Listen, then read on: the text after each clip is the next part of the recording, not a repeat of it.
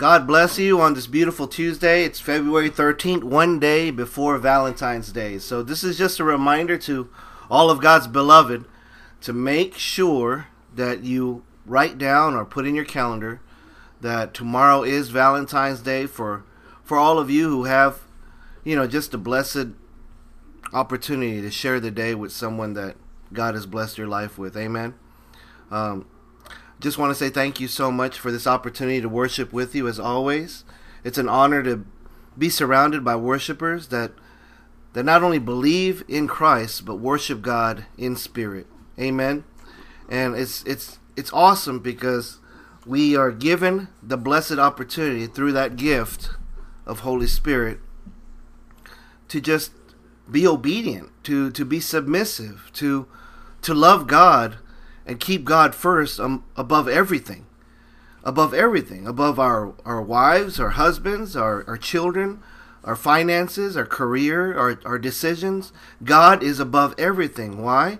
We have that reverence to Him in everything Lord Jesus Christ did and purchased for us. And we're so grateful that we are His. And being grateful, it's it's it's just a wonderful life, isn't it? It truly is the abundant life that Jesus Christ our Lord was was referring to. And um, as far as this morning is concerned with the devotional, I just, you know, I wanted to make sure that I addressed to remind everyone about Valentine's Day because of the fact that we tend to just get busy. Amen. And for some of those who uh, who are just very religious and everything else, well, you know, I ask you to, in your worship life, to ask ask God how to show your loved one, you know, just uh, an appreciation and, um, and you know, just to show the love of Christ, you know, your worship life overflowing from within you onto onto them.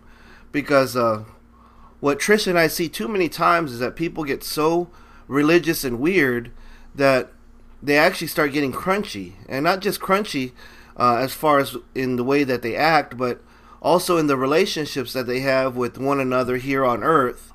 When we know that as a worshiper of God and just being thankful for everything Christ did and, and knowing that Holy Spirit is the one living the life that's through you, it's His life, not your own, that we know that God wants to just love on people and, and just to just to be able to flow and to minister and to be a blessing to, to everyone.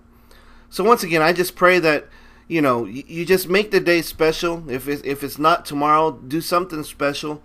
Because guess what? This is this is the way we worship God.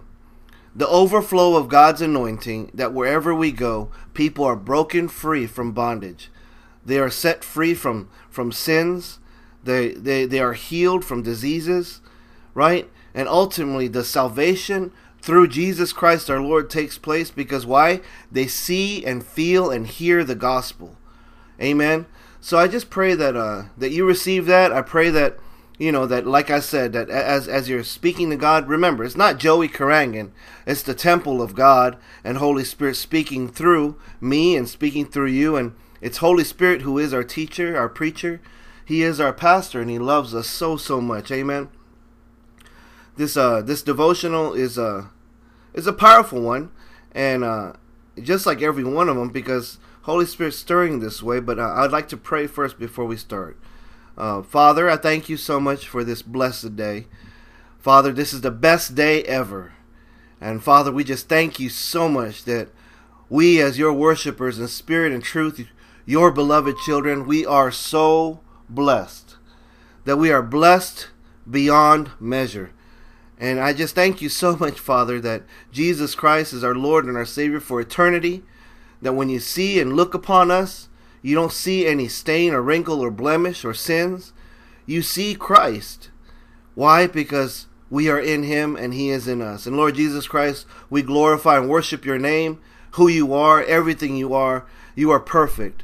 You are the ultimate sacrifice of God, the only Son of God, the only truth, the way, the life to God, and the only way to obtain the precious Holy Spirit. And Holy Spirit, I surrender. I ask you to rebuke my pride, my will, rebuke me. I don't want anything having to do with me. I want everything having to do with you. So Holy Spirit, you say the words that I am to say. Put a guard across my mouth of anything that I wish to say upon my own strength. It has nothing to do with me. And I just thank you so much, Holy Spirit, that your your revival takes place in all of our hearts, that we are your church, your ministry, and all of those that have ears to hear will hear what you have to say, and revival takes place within them and their family, their house. In Jesus Christ's name I pray. Amen. So the the devotional comes from John nine, and uh, it's I've been on this for the past week, and glory to God, it's just uh, just so powerful, and and the heart of God is just so sweet. It states that as he, Jesus, Lord Jesus Christ, as he passed along, he noticed a blind man from his birth, and his disciples asked him, Rabbi, or, or some versions say teacher, Master, who sinned, this man or his parents, that he should be born blind? And Jesus answered, It is not that this man or his parents sinned, but he was born blind in order that the workings of God should be manifested, displayed, and illustrated in him. In verse four it says, We must work the works of him who sent me, and be busy with his business while it is daylight. Night is coming on when no man can work. As long as I am in the world, I am the world's light. And I, I'm I'm so thankful that Lord Jesus Christ said these and taught these to his disciples. But of course, Holy Spirit would have it documented so that we in worship can not only see as far as for face value and and, and get that understanding that, you know, how amazing is that, but for that seed to be planted in us and for Holy Spirit to to reveal to us. This is life-changing now, folks, that the disciples were looking as far as at this child. And I say child, but it could be grown man, it could be a teenager.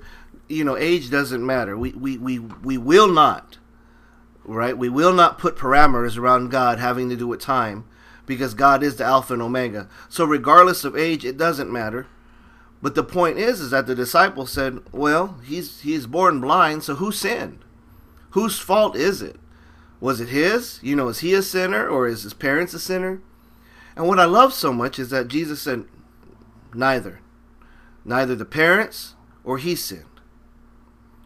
And I love this because that is exactly how God views us as his children. That is his view upon us. Regardless what trials and tribulations, what seasons you go through in this life, as long as you encountered Jesus Christ and submitted completely to him, God looks upon you and says, you never sinned, nor your parents ever sinned. Who is the sinner? Satan, the devil, the enemy. He is the sinner. And glory be to God that he would address this right away, because it completely eliminates, right, the Old Testament, the Old Covenant, the old way of thinking. It's true repent- repentance in what Jesus is preaching and teaching here. That, listen, get your mind right, right? He wasn't rude to his disciples or anything. And, and I don't mean to make it sound that way, but he addressed it quickly and said, no. He didn't sin, nor his parents sinned. Now we know the truth. They have sinned. We know the truth that they have made mistakes, right? They're not perfect like our Lord Jesus Christ is. But you notice the amount of mercy, of grace, of love, of agape flowing through our Lord Jesus Christ, showing us that, look, we need to do Holy Spirit's work because he's the only one good. And for God to show us, listen, this is how I view you. So despite what you go through in this world, despite what happens, despite whatever, know that I see you under the perfect blood, the perfect sacrifice of my only begotten Son, Lord Jesus Christ. Know that the perfect one is living through you, living abundantly through you, who is Holy Spirit. Know that you are never alone and that you're never a slave to this, this sin, to the enemy, but you're a slave of grace, of mercy, of love, of power, sound mind, of overcoming. Amen. Do you receive that today? Praise God.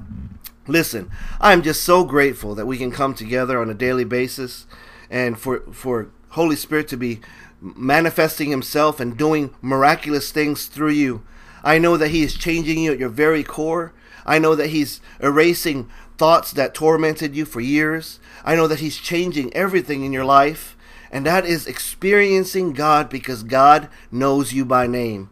And I encourage you that you just lay hands on people, pray for them. We're not weird. We don't. We should never be weird. But we should overflow in the gifts of God. And we should watch what Holy Spirit is doing, because God needs you. And revival starts with you. Amen. Love you. God bless you. I'll see you tomorrow. God bless.